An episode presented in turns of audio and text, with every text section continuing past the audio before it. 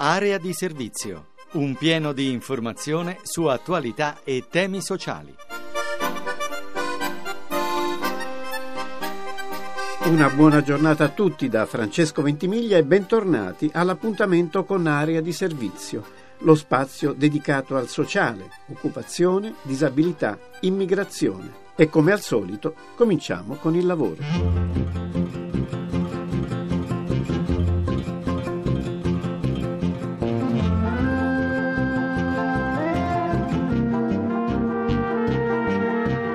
Nonostante tutti siano convinti della validità dell'apprendistato come canale per garantire lavoro ai giovani e sebbene questo istituto assicuri ormai occupazione in buona parte d'Europa, in Italia stenta ancora a decollare. Tra i motivi gli eccessi burocratici che rallenterebbero l'iter e innalzerebbero i costi, scoraggiando anche gli imprenditori più disponibili e quanto sostiene la CNA, Confederazione Nazionale dell'Artigianato e della Piccola e Media Impresa. Per prendere un apprendista, dichiarano gli artigiani, bisogna percorrere una faticosa via crucis, disseminata di insidie e difficoltà. Stefano Dignola è responsabile relazioni sindacali della CNA succedendo che nel corso degli anni, nonostante una semplificazione importante apportata dal, dall'ultima riforma che c'è stata sull'apprendistato, una riforma del, del 2011, ancora oggi scontiamo troppi adempimenti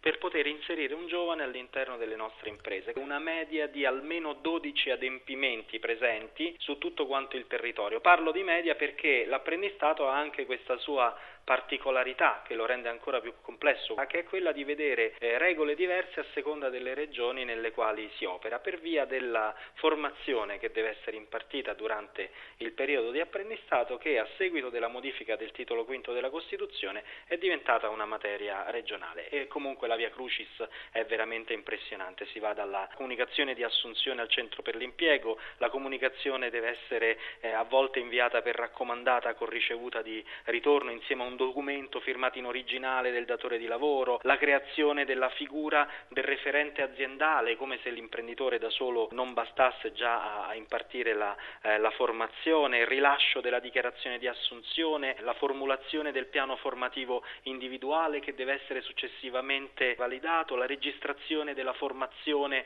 in un libretto che si chiama libretto formativo del cittadino, insomma tutta quanta una serie di questioni fino ad arrivare all'assurdo che l'apprendistato è un contratto di lavoro sgravato, cioè che ha una minore contribuzione a fronte di una formazione che viene impartita. Per dimostrare tutto ciò bisogna entrare nel cassetto eh, previdenziale, aprire un, una finestra particolare, inviare una comunicazione all'Inps, insomma, delle questioni delle quali i nostri imprenditori farebbero volentieri a meno perché non possono più sostituirsi allo Stato negli adempimenti ordinari.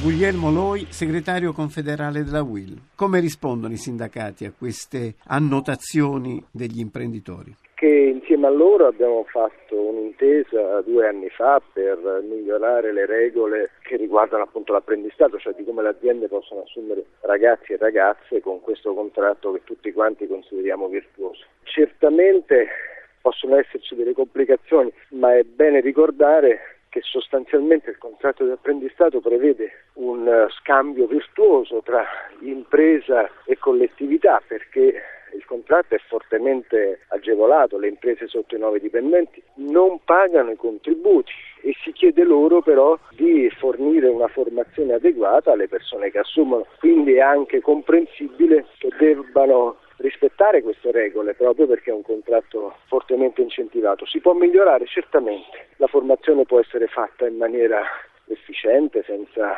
oneri burocratici, i servizi per l'impiego, le regioni devono essere più rapide nel dare le autorizzazioni, l'ok. Certamente c'è un problema che riguarda anche purtroppo il nostro sistema costituzionale, le competenze sulla formazione sono in mano alle regioni e le regioni hanno regole diverse, questo può creare, anzi crea problemi alle imprese in termini di, di formazione, di conoscenza, però su questo terreno crediamo che si possa migliorare perché c'è un interesse anche del governo a rendere più snello il contratto.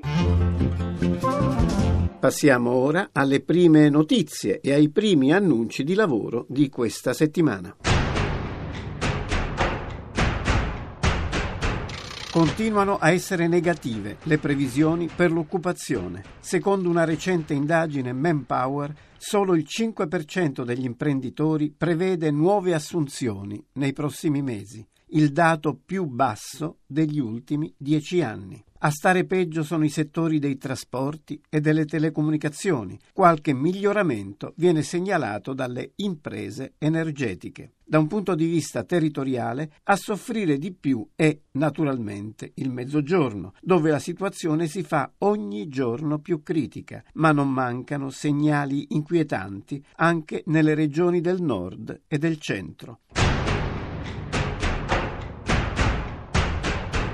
Buongiorno a tutti, sono Antonio Littico, responsabile marketing e comunicazione di Generazione Vincente, Agenzia per il Lavoro. Questa volta vogliamo proporvi delle offerte di lavoro nella zona di Vasto San Salvo, in Abruzzo. Stiamo ricercando per importanti aziende nove eh, fresatori CNC per aziende operanti nel settore metalmeccanico. Devono avere conoscenza eh, dei programmi ISO e FANUC, richiesta anche esperienza a bordo macchina e vi è una possibilità molto concreta, eh, dopo 3-4 mesi, di essere assunti a tempo indeterminato direttamente da queste aziende clienti. Verranno valutate con molto favore le candidature che perverranno anche da fuori regione, mentre per un'azienda molto importante che opera nel settore scolastico e della produzione di banchi, sedie in ambito scolastico, stiamo ricercando un responsabile di produzione con almeno almeno 10 anni di esperienza e un'approfondita conoscenza nell'applicazione dei principi di Lean Production. Per chi fosse interessato a queste offerte di lavoro può inviare il proprio curriculum vita all'indirizzo email che è vasto chiocciola generazionevincente.it.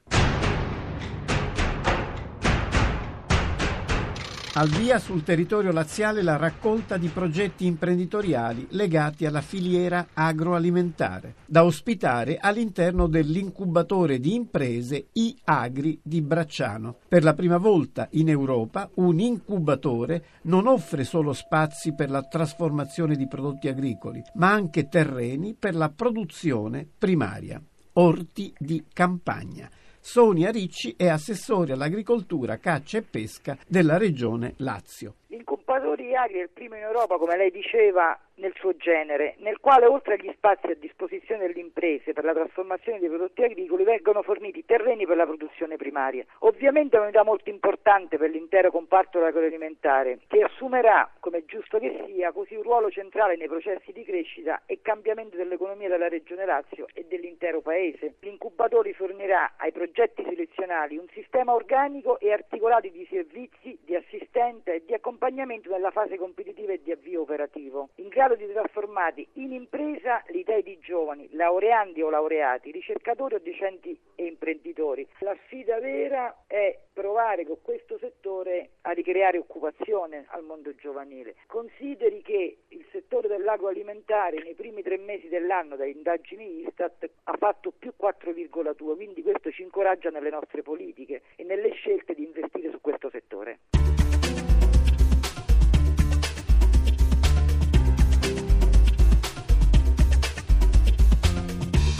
Secondo recenti indagini Alma Laurea, il consorzio che raggruppa i più importanti atenei italiani, tirocini e stage sono sempre più seguiti. Coinvolgono 56 laureati su 100, aumentano del 12% la probabilità di trovare un'occupazione e svolgono una importante funzione di orientamento formativo e professionale a testimonianza della crescente collaborazione tra mondo universitario e mondo del lavoro, anche in Italia. Andrea Cammelli è il direttore di Alma Laurea. Se pensiamo che nell'anno 2000 tra i laureati che riuscivano ad avere un'esperienza di stage in azienda non si arrivava neanche al 20% e Questo naturalmente voleva dire limitare fortemente la possibilità di incontro fra domande e offerte, eccetera. Oggi il fatto che si sia praticamente moltiplicata per tre è chiaro che è una cosa molto importante, però dobbiamo anche dico, non dimenticare una cosa importante, che questa esperienza di tirocinio, di stage in azienda bisogna poterlo fare in aziende che funzionano, perché sono profondamente convinto che fare uno stage dietro a una fotocopiatrice, come pure capita in tanti casi,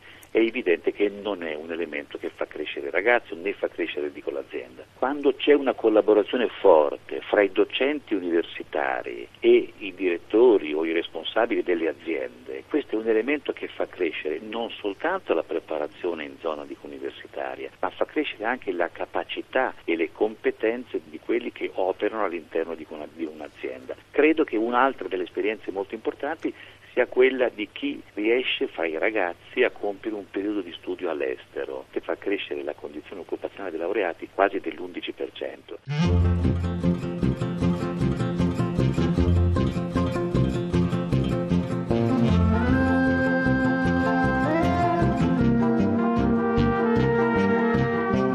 Area di servizio termina qui, l'appuntamento è a domani intorno alle 6.30 per parlare ancora di lavoro, disabilità, immigrazione e altro ancora. Una buona fine settimana a tutti da Francesco Ventimiglia.